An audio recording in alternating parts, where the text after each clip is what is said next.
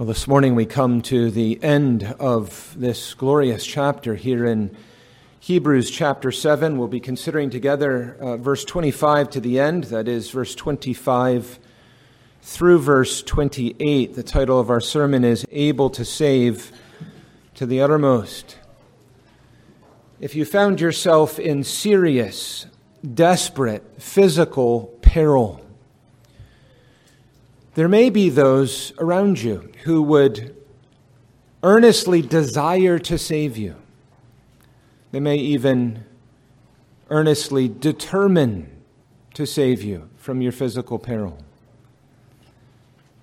But they would be utterly useless and of no help at all unless they were able to save you from your peril.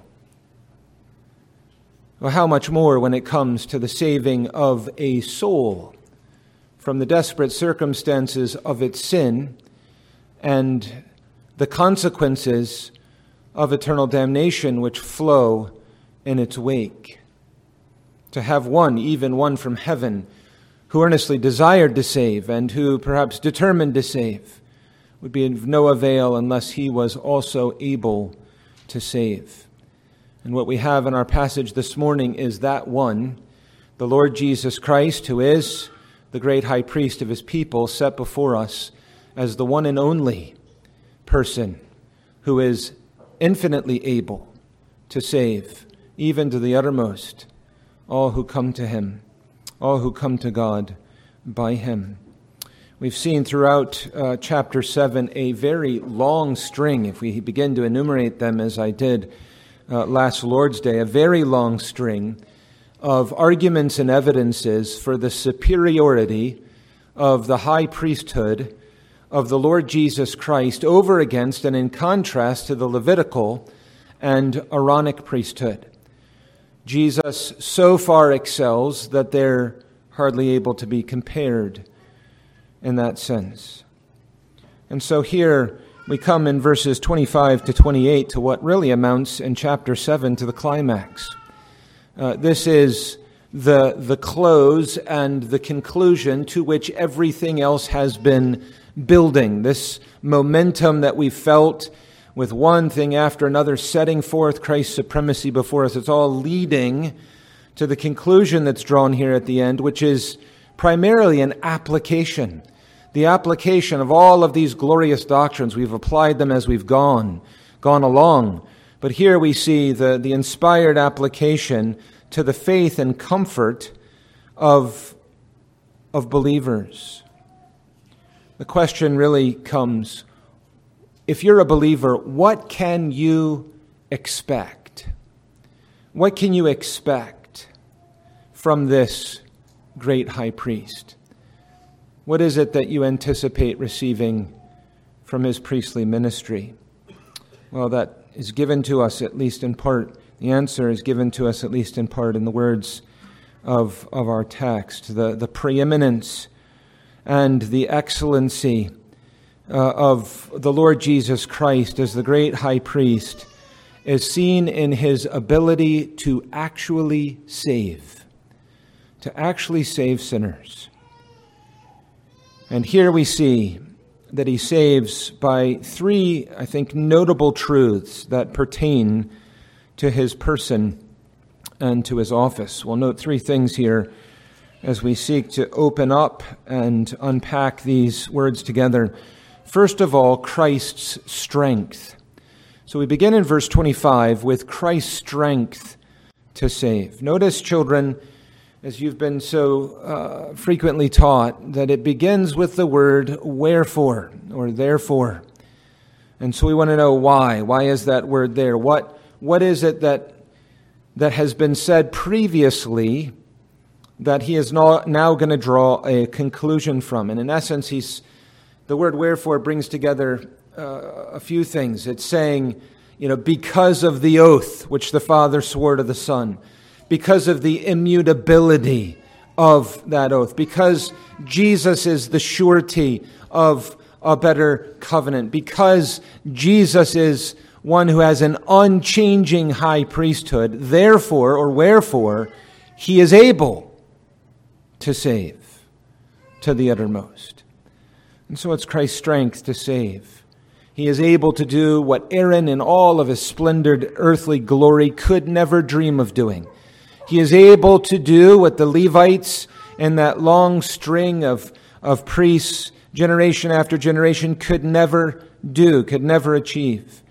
Here we're seeing something of Christ's power as a high priest, his capability, his sufficiency, not just in his person, but in his office as, as a high priest. He is able to save.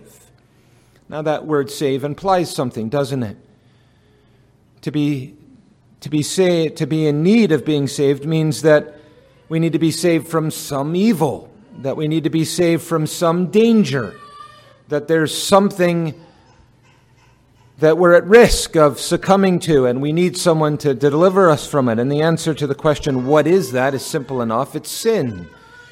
It's sin that we have to be saved from, along with all of its consequences. We need to be saved from the stains, right? The, the pollution, the internal corruption that sin brings with it. We need to be saved from the guilt, that objective declaration of, of our guilty sentence against a broken law. We need to be saved, therefore, from the curse that the law brings to us as a consequence of our sin. We need to be saved from the penalty and punishment that flows from this, from the sentence of the law. We need to be saved from the wrath that is to come. We need to be saved from sin and its consequences. And the fact is that many men, men, women, and children, many think that this is a relatively easy thing. For a soul to be saved from their sin relatively easy thing.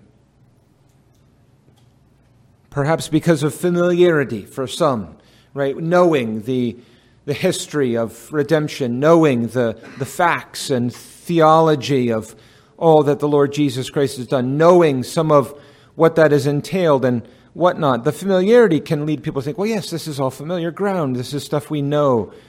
And it may feel easy, sit lightly, as it were, on the, on the mind. Nothing could be further from the truth. Easy to save a soul from sin. Think about it. If it were easy, why couldn't an angel do it? They've been sinless in their estate since the beginning. The elect angels. Why can't they do it? They're overwhelmingly powerful. They slay 285,000, one of them, in a single night. They have the ability to do all sorts of things beyond our, our native abilities and so on. If it's so easy, why can't those who love us the most dearly, why can't they save us from our sins and so on? The fact is that it is not at all easy to subdue Satan, to subdue this great arch, archenemy of, of God Himself, to crush his head. Is it an easy thing to fulfill the law? Do you find that as an easy concept to wake up and in your thoughts? in your words, in your affections, in your attitudes, in your ambitions, in your actions, and everything that you do to, to do all that the law requires of you, to refrain from doing anything that the, that the law prohibits from you? Is this an easy thing? No. It's not easy to fulfill the law. Is it an easy thing to atone for sin, to appease the wrath of God, to purchase grace and glory? We could go on and on. No, my friends, open your Bibles.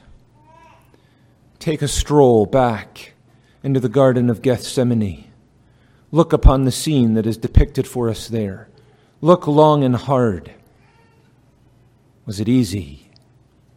Look at the life of the Lord Jesus Christ as depicted throughout the entire entirety of the Gospels. No, this is not something easy. It's not something that is even conceivable humanly speaking. It is not something possible with the arm of flesh. What do we sing in Psalm 89? Those beautiful, beautiful words. Then thou spakest in a vision to thy Holy One and saidst, I have laid help upon one that is mighty. The Lord could have looked and looked and looked, and none would be found. but he laid hold upon one who is mighty. He looked, and there was one, his own son, who was able to save. I have exalted one chosen out of the people, the psalmist says. And so he, the Lord Jesus Christ alone, is able to save a single soul from sin. But that's not all the passage says. It says that he is able to save to the uttermost. And this is perhaps this word, uttermost, is the thing that makes this particular verse stand out in our minds and imaginations in contrast to so many other verses that are otherwise similar to it. Here we're told that he saves to the uttermost. It's a unique feature in that sense. He saves completely. He saves entirely. And the, the duration of salvation is, is, is full. And he saves in terms of whatever hindrances, whatever difficulties may lie in the way, he overcomes them all in order to save because he saves to the uttermost. He's able to overcome them all. You think about all of the angles at which you could come from, come to this. And indeed, we could stop here this morning and just begin to pull one thread after another and settle and unpack each of them. He saves to the under, uttermost. Think in terms of the numbers of those that he saves, the number of the elect. Described as thousands upon thousands and countless thousands, and described as the stars of the heaven, described as the sand upon the seashore described as what is an innumerable multitude to us. The Lord Jesus Christ saves all of the elect from Adam to the end of time at the second coming of the Lord Jesus Christ, and we can't wrap our minds around the throng that in the end will stretch out like a sea without a shore, it would seem, before the throne of the Lamb of God. He saves to the uttermost. He saves despite all of the difficulties, despite all of the things that must be overcome, that our sins create as barriers between us and God, impenetrable barriers. He comes leaping over the mountains. He comes leaping over all of these high hills in a single stride.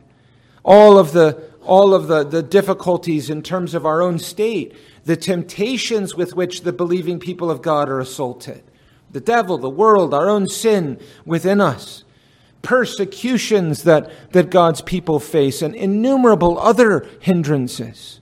No, he saves to the uttermost.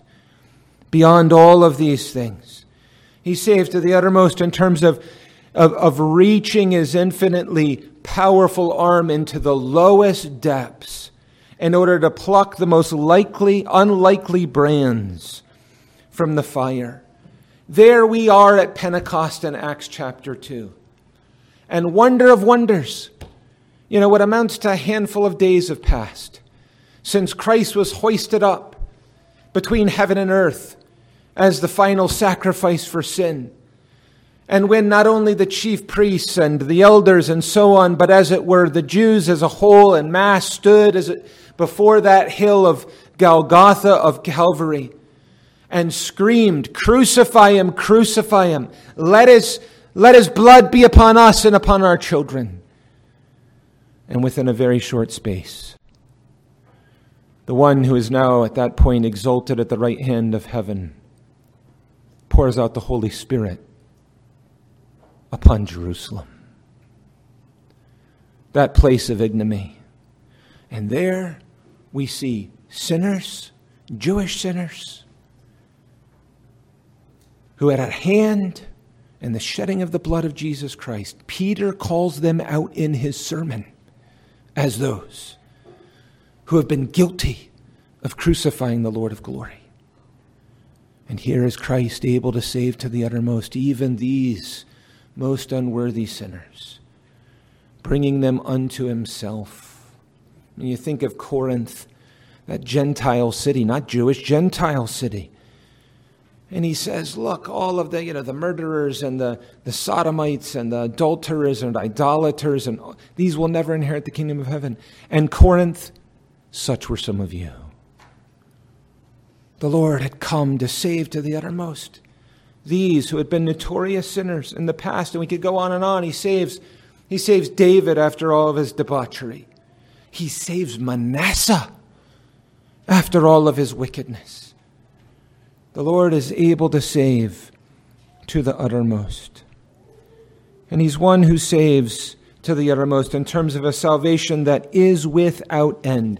He saves into and throughout all of eternity so that it is a permanent salvation that endures forever and ever. He saves perfectly.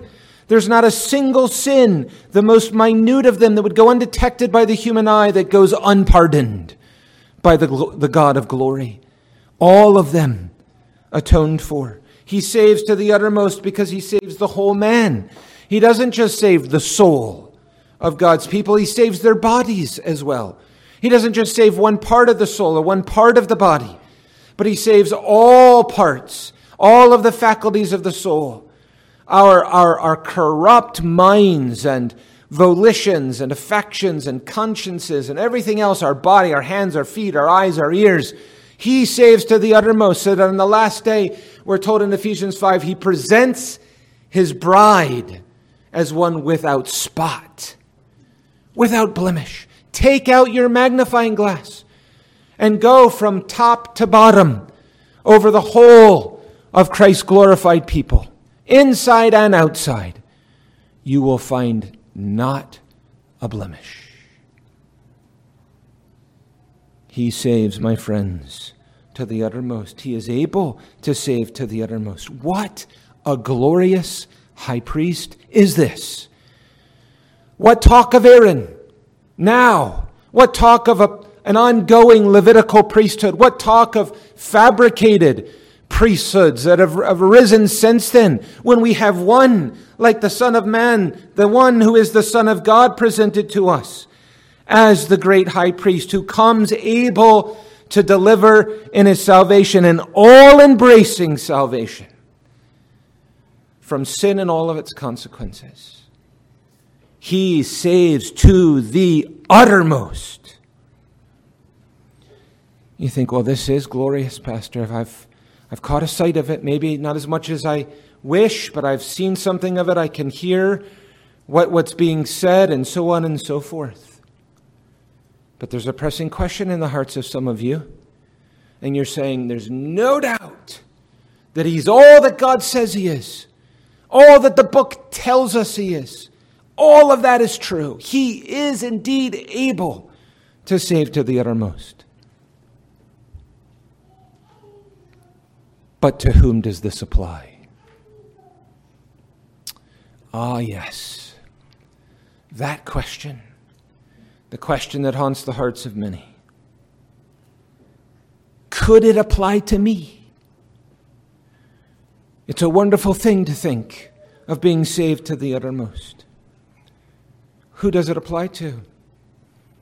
Well, clearly, it is not a universal atonement and a universal salvation because not everyone is saved to the uttermost. That's the wrinkle behind the question, isn't it? That's the thing that, that's the burr that, that scrapes against us.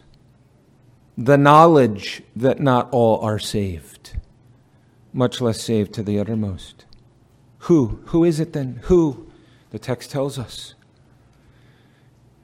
Able also to save them to the uttermost that come unto God by him. This is who? It's the elect. Those who come unto God by him who don't come unto God on their own, who don't come and think, well, I'm going to church and reading my Bible and trying to be good and I'm contributing something by way of merit to God's acceptance of me and so on and so forth. No, these have forsaken those notions altogether. We can't appear before God in our own righteousness. We don't have any. We can't appear before God in ourselves because ourselves are condemned. We can only appear before God by coming by, through, in, with the Lord Jesus Christ. Through his priestly work, through the sacrifice that he has offered in himself, through the, the priestly work that he does in his intercessions for his people that come to God by him. Well, this is the problem. because there are some of you here this morning and within the sound of my voice. And you hear, you hear about the glory of Jesus Christ. You hear about all that he is and, and, and what he's able to do and, and his office of high priest and so on. Some hear, but refuse him. Jesus says it himself in John 5 39 Search the scriptures, for in them you think ye have eternal life, and they are they which testify of me. And ye will not come to me, that ye might have life. And ye will not come to me, that ye have life. What's the problem this morning? Clearly, on the basis of everything we've heard so far, the problem is not on God's side, on his ability to save sinners. The problem, my friend, is on your side. It lies entirely on your side. And the Lord is coming to you this morning and He's saying, Ye will not come, that ye might have life. Your rebellion, your unbelief, your disobedience your refusal to bow, your refusal to heed the command to believe upon the Lord Jesus Christ. Ye will not come. And so it's the language of Jeremiah 17. Cursed is the man who trusteth in man, who makes flesh his arm, whose heart departs from the Lord. He says it's you're like a heath. You've come to the word of God this morning, and you're standing before a mirror and as you, under the preaching of God's word, look into that mirror, the Lord shows you who you are. And He says, You're like a heath in the desert, parched land, withered, dried, brittle, frail, dying. What you see in the mirror of God's word is a heath, a dried out shrub Blessed is the man who trusts in the Lord, whose hope the Lord is. He shall be like a tree planted by water, whose, gre- whose leaves will be bright green, vivid green, whose boughs will be filled with fruitfulness, who will have vitality and life and strength and so on. This is the picture of the one who comes to faith in the Lord Jesus Christ. He speaks then of those that come unto God by Him. That coming means believing. You're not doing something with your physical feet. I come to church, okay? It's not equivalent to coming to Christ. Coming is, is, is, the work of the soul. It is believing. It is resting. It is receiving. It is relying upon. It is placing all of your confidence in who Christ is and what he's accomplished and forgetting everything else in terms of your spiritual bankruptcy. Laying hold of him, clinging to him, depending upon him as the one who alone is able to save you to the uttermost. That's coming to God by him. That's coming to the Lord Jesus Christ by him. But coming to Him is not just believing, it is that. It's also worshiping. We come to God by Him for the purpose of worship, to be made worshipers. We're saved in order to be made worshipers of the living and true God. This involves both reliance upon Him as well as submission to Him and, and, and obedience to Him. The Father is drawing sinners unto Himself, He's drawing His people unto the Lord Jesus Christ in order that they might worship him. What else could be the consequence? If God is coming to save to the uttermost by his grace, it is inescapably necessary that those who are recipients of that redemption fall on their faces and adore him. All praise and honor and glory and majesty and dominion be unto him, the Lamb who is seated upon the throne. No glory for me, not a drop, not a fraction of a drop, not a microscopic drop. No glory, it's all glory to him. Praise be to his great name. He is the altogether glorious Savior of sinners in his sovereign grace. He receives the glory.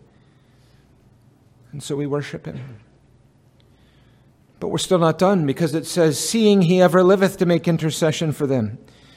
And, and notice how, how the verse is actually flowing. So, wherefore he is able also to save them to the uttermost, seeing he ever liveth to make intercession. Right? That's connecting the, the, the parts of the thought together. He is able to save to the uttermost, seeing he ever liveth to make intercession. Well, this is actually loaded. This is the reason why he's able to save to the uttermost because of his perpetual life and because of his perpetual work as a high priest. Therefore, he's saving to the utter, uttermost. Yes, it's true. Jesus died for his people. He died as the Lamb of God to take away their sins. Christ died. The cross, Calvary, all of it. Beautiful, indispensable, equally indispensable. He also lives for them. If you only think about the cross, Christ dying for his people, and fail to think about Christ living for his people, then you are missing a huge chunk of what this salvation entails. He lives for them. I mean, this is, this is why Paul says in 1 Corinthians 14 if Christ isn't raised from the dead, if he hasn't been resurrected, if he hasn't ascended to the right hand of the Father, your in other words, if he's not living, your faith is zippo, empty, dead, vain. Absolutely necessary that Jesus be the resurrected, ascended, and reigning Lord in heaven. We'll cover that, we'll come back to this more in a moment. and so you see here Christ's strength to save. Christ's strength to save. What's that mean? It means this for those of you, my friends, those of you who are tempted, who feel beaten and battered by the temptations that come from sin, those who are this morning despairing and who think to yourself, it's hopeless, I'm beyond reach, there's, there's nothing for me in this. For those of you who are waking up from the, the stupor of being a prodigal, and beginning to be aroused to your senses. What was I thinking? Where am I? Where is it that I have come from? Those who indeed are spiritually far off this morning, far, far from the Lord and from his heavenly country. The Lord is coming to you this morning. He's coming to you. And he's saying, I'm able to save to the uttermost. What's necessary is for you to stop listening to your sinful self. You need to stop listening to your sinful self, that voice in your head, which multiplies and strings out all of the objections all of those barriers, all of those enormous walls that stand between you and the Savior on your side and say it can't be and it won't be and it may, may not be and so on and so forth. Listen to the Lord. Your voice is worthless. Hear the voice of the Lord this morning. He is able to save to the uttermost, to leap in a stride over all the mountains of the obstacles that you see looming before you and to save your sinful, miserable soul. The fact is, if you don't come, you will be cast out. And if you do come, you will never be cast out. And so you must come. You must come to the Lord Jesus Christ.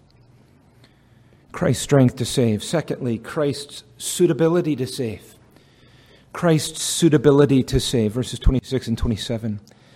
For such a high priest became us who was holy, harmless, undefiled, separate from sinners, and made higher than the heavens, who needeth not daily as those high priests to offer up sacrifice first for their own sins and then for the people's. For this he did once when he offered up himself. Christ's suitability to save.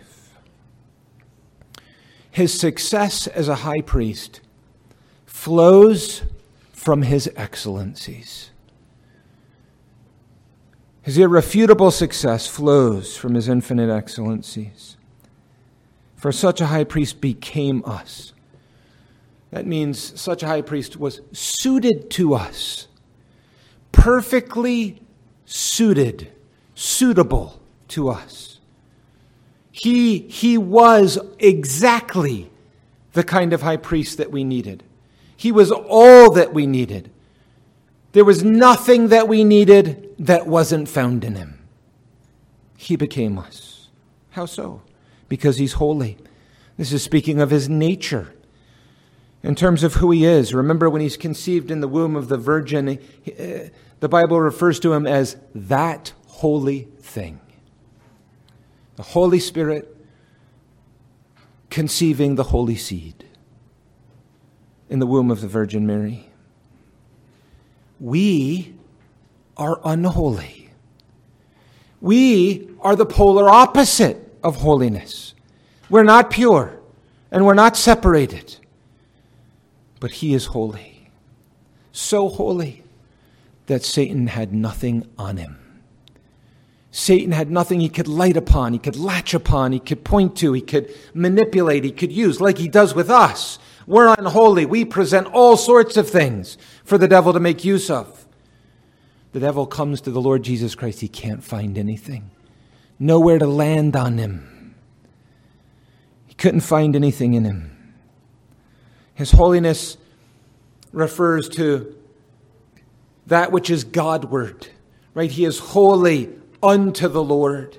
He is holy as the Lord is holy. He is conformed to the perfect holiness of God Himself, which means that Jesus Christ loved God with all of his heart, all of his soul, all of his mind, all of his strength. The Lord Jesus Christ loved the Lord perfectly, flawlessly, extensively. He's holy, but he's also harmless. Well, this describes his relation manward now. Right? His relation manward. He is harmless. Again, polar opposite to us. We are harmful. We're harmful to everyone and everything around us. We are. We're harmful to our spouses, to our children, to our parents, to our siblings, to our friends and extended family and co laborers and everything. Standing in a room and sucking God's good air you can be harmful by the presence of your sinful self. Because we are unholy, we're harmful to those. Our example is not that of sterling godliness, it's not flawless. The things we leave undone that should be done, the things we do that shouldn't be done, our words, our attitudes, our actions not only at people, but before people. We're even harmful to ourselves. We're our own worst enemy because of indwelling sin. Here is Jesus, and he is harmless, my friends. Not only did he love God perfectly, he loved his neighbor as himself flawlessly. He loved his neighbor as himself. Remember in John 8, he turns to his opposers and he says, Which of you convinceth me of sin? Bring it. Let's see it. Get it out here. Put it out in the open. Which of you, any of you, anyone at all, convinceth me of sin? Their mouths are slammed shut because none can.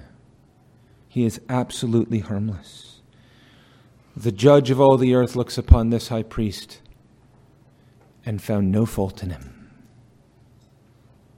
It's without guile, full of grace and truth. He's undefiled, we're told. undefiled. We, we of course, are defiled. That's what it is to be a sinner. It means to be stained, among other things. We're stained, we're polluted, we're defiled, we're covered in the stench and putrid grime of our own sin, inside and outside, and so on and so forth. He's undefiled, and he's undefiled while passing through a fallen, defiled world. He, the Son of God, the incarnate Word, comes into this world, and it's this world that he enters this fallen, broken, dark, defiled world. And from his infancy until he ascends to heaven, he passes through this whole world with no defilement. Nothing. Nothing sticks to him. Nothing affects him.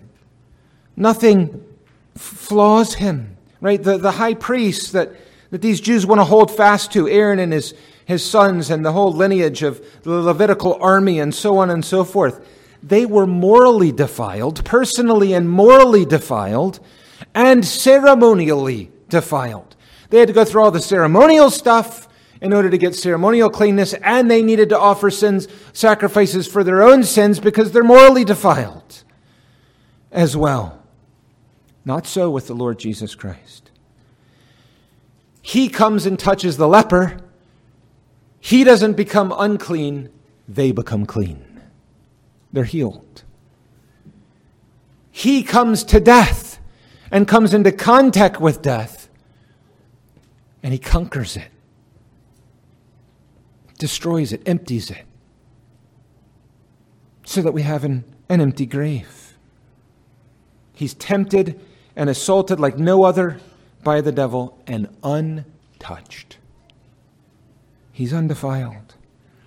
Just as the rays of the sun can pass through unpolluted by passing through the stench that hangs over a garbage heap, so the Lord Jesus Christ passes through this world undefiled. We're told that he's separate from sinners. He is the quintessential man of Psalm 1. He is the man of, of Psalm 1. The Lord's people are to be Psalm 1, but he was Psalm 1. The man that walked not in the counsel of the ungodly, the man who standeth not in the way of sinners, nor sitteth in the seat of the scorner, but whose delight was in the law of God day and night. He is separate from sinners, in the world, not of the world. Aaron was both in the world and of the world. Not so Christ. Separate from sinners, higher than the heavens, we're told. This is his present place. He's higher than the heavens. He's not earthy. Aaron did everything in terms of his, his ministry in this world. And then he was laid in the dust and rotted and was eaten by worms. Christ resurrected passes in his ascension higher than the heavens, the highest possible place of, of honor. He accomplished his high priestly work in this earth. It's true. He's offering himself as a sacrifice upon the cross, among other things. But there are other functions of his priestly work that continue right here, right now, and they're, they're, they're being transacted above the highest heavens in glory itself. You remember the tabernacle, the, the high priest went into the Holy of Holies on the day of the atonement. We're going to hear more about this in, in, in chapters 8, 9, and 10. Jesus has passed not into that little room fabricated in earth, but into the place that it depicted. Jesus passes into the heavenly sanctuary, into the presence of God and unlike Aaron, who had to do an about face and come back through the veil and wait for another high priest to enter a year later, Jesus remains in the heavenly sanctuary.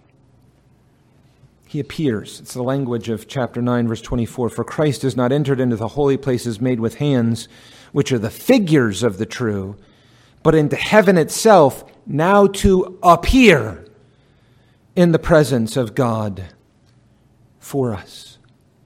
What happened when the high priest went into the Holy of Holies? More specifically, what did they say? The law doesn't tell us. The law doesn't tell them, and the historic record doesn't tell us. They may have been silent, but they appeared before the throne, the ark. There's food for thought there, but we'll pass on from it. Jesus appears before God in the heavens, highest heavens. He's not silent. He's making continual intercessions for his people. No one can unite God. No one can unite man to God except he that reaches to God. And this is beyond both the reach of angels and men, and never beyond the reach of the one who is the God man the Lord Jesus Christ. Well, how do you treat this high priest? You see the sterling record of all that's described of him here, his suitability to, to saving sinners and so on. How do you treat him? Are you running to him? Are you living upon him? Are you bringing your sins to him moment by moment, a life of continual repentance? Are you depending upon his prayers?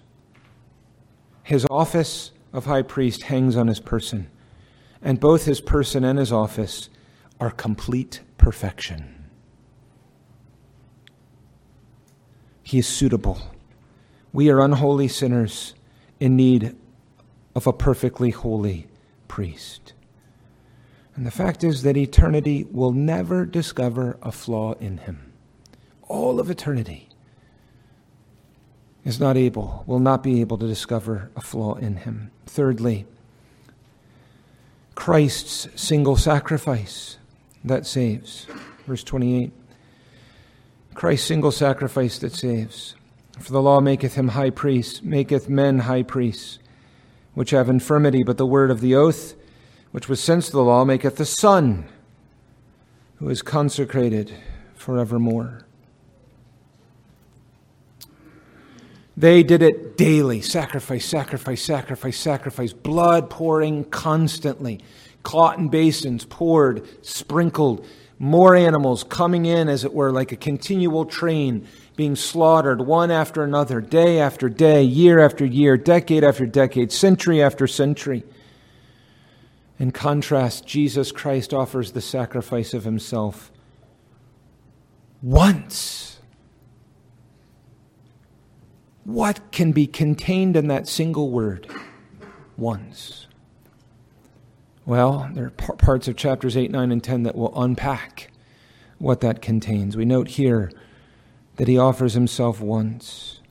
Theirs had to be repeated because there was no, there was no abiding efficacy in the sacrifices, the ceremonial system itself.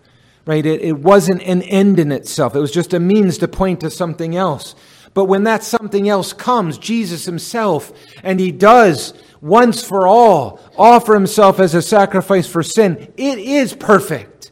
And there's, there's no room left for any other to ever be needed or warranted. And so may God damn the damnable doctrine of the Mass with its perpetual sacrifice.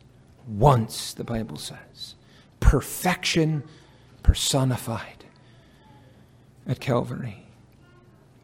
Aaron offered sacrifices for himself and for others. Christ offereth himself no sacrifice for himself.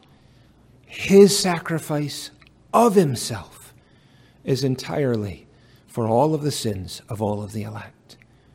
In one fell swoop, there's a complete atonement, never to be repeated.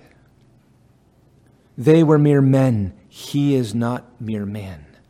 He is the Son. He is the Son, the eternal Son of the eternal Father. They have infirmities, sinful infirmities. He is consecrated. He is perfected, it could be translated as your margin says. He's absolutely perfect. in contrast to all of their imperfections, their infirmities. And he is a priest that continues to serve forevermore. That is to say, his priestly ministry is perpetual and continual. It takes us back to where we where we were in verse 25, seeing he ever liveth to make intercessions for them. He lives for his people. He lives forever for his people. When he comes in his revelation to John in the last book of the Bible, and he appears in that vision to, to the Apostle John, Jesus Christ, who is above the highest heaven, appears in the attire of a high priest. The imagery that is depicted there is priestly imagery. He's continuing in this priestly ministry because he does so forevermore.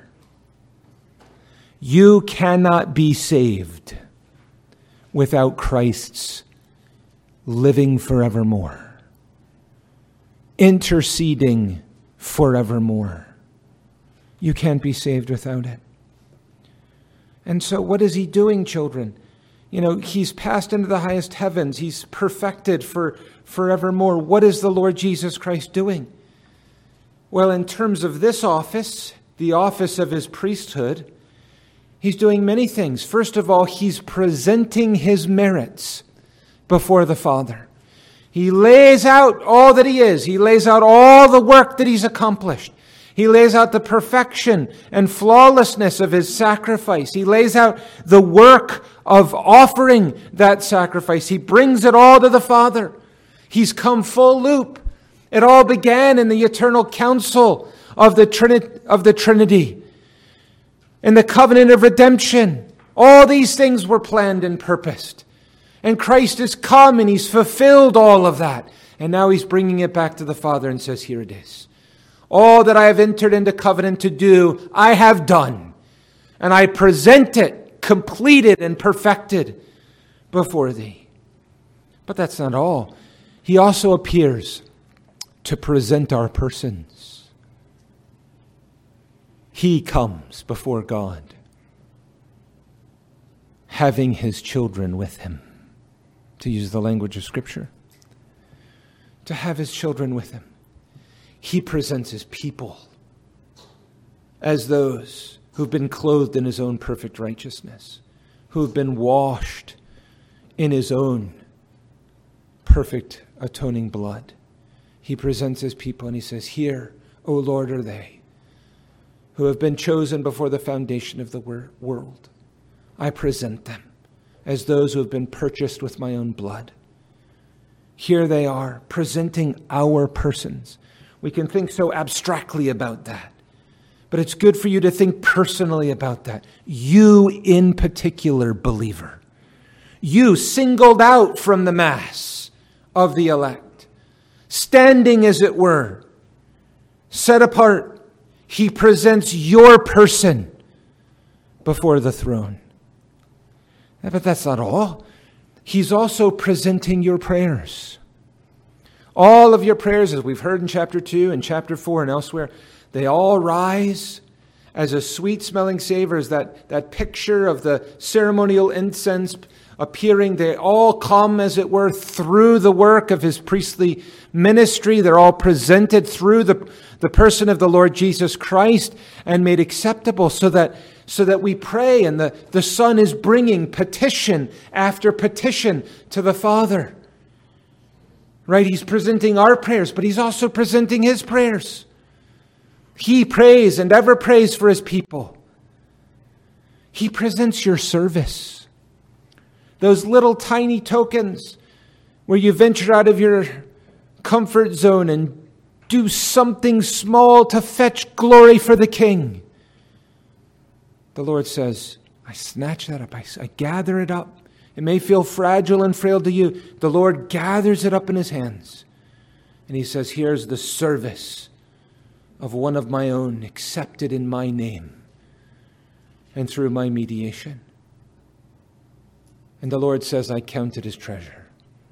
Lay it to the balance It's better than gold, silver, and precious stone, this cup of cold water. It'll be rewarded in eternity for glory. It's the Lord presenting our service before Him. He intercedes for us, His mediatory life. Right? He is producing fruits. The fruits of His oblation are offering. He's producing fruits from His offering as, they, as, those, as, as His work is being applied to His believing people. And the, the result is that the, the, the people of God are eternally safe right? We're, we're saying that we're saved to the uttermost. That means that we're eternally in a place of safety. Why? Because of all the transactions which are happening right now within the veil. All the transactions that are happening by the Lord Jesus Christ on behalf of his people. We're safe, forever safe. It means that it means that there is unchanging love, unchanging care, unchanging power for the Lord's people. He, he's the same yesterday, today, and forever. The goodness that you've seen in the past from his hand, he's no different. He's the same in his goodness. You know, you ask yourself this question Is the Lord good or not? Is he good or not? Is the Lord wise or not? Is the Lord powerful or not? The answer is yes, yes, yes. Since the Lord is good, since the Lord is wise, since the Lord is powerful, why are you fearing instead of exercising faith in Him? Your fear betrays the fact that you either believe He's not good, or He's not wise in what He's doing with you, or He's not able, powerful to help you in what He's doing with you. Which of, is it, which of those three is it? But he is, he is, he is. He's unchanging in his love for his people. When a believer is brought to salvation, they're not taken to heaven immediately. If you're a believer, you're left for a time in the enemy's country. You're left in the enemy's country, in this world for a time. That means that you have an urgent need. Still, you have an urgent need because there is continued opposition from all the things you know and we've described. Continued opposition due, due to sin. Well, where are you going to find your confidence when your, your tail's getting kicked and the temptations that are assaulting you? And you stumbled and you've done a face plant and you're bruised and bleeding and because of your own stupidity and mine and your own sin. In the present battle with sin, where do you get your confidence? It's in the fact that Christ's intercessions are forevermore. We're depending upon Him to deliver to the uttermost, to save to the uttermost. When Jesus presents His prayers, it's not like ours. His prayers are not that of humble supplication. His prayers are that which are endowed with authority. He lays claim to what is, what is his. What the Son asks, the Father delights to grant. Always. What the Son asks, the Father delights to grant. And the Son asks everything for his people. What shall I get for them? I'll get everything. Father, give them everything. Withhold from them nothing, no good thing. Grant that they would be co heirs with me, that all that is mine would be theirs. The Son, the Son asks, right? He asks things. But what he asks, the Father delights to give. And what he asks is everything. What a glorious thing should melt our hearts. Christ never forgets his people. Christ never fails his people because he is the Son who is consecrated forevermore. Let's stand for prayer. Almighty God in heaven, our everlasting Father, the God and Father of our Lord Jesus Christ, look upon thy Son, who is the great high priest of thy people, and grant that we might be found accepted in him. O Lord, give us to revel in thy Son Thou hast said, This is my beloved Son, in whom I am well pleased. May we, O Lord, forever say, We are well pleased in him. Gather glory, we pray, to thy Son, and to him alone, for we ask it in Jesus' name. Amen.